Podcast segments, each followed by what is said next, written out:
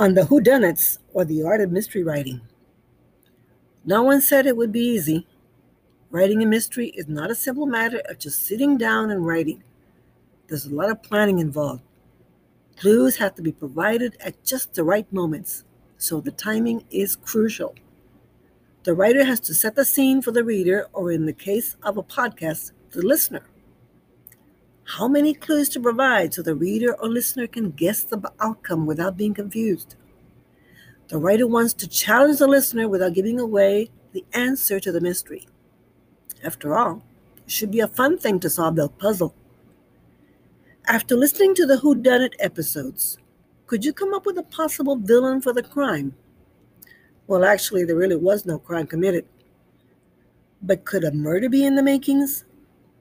Is Alice the wife imagining things? Of the possible suspects, which one might be a murderer? Is the husband out to get his wife? What would be his motive? And what about Nancy, the nurse, or Claire, the nanny?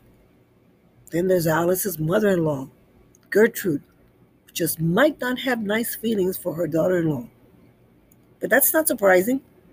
When were relations between mother in law and a daughter in law ever lovey dovey? Have I given enough clues to give this narrative a sense of mystery? I ask myself the question, and frankly, I'm not so sure. Oh well, back to the drawing board, or shall I say, the writing board? I have to fine tune this art of mystery writing. Well, till the next one.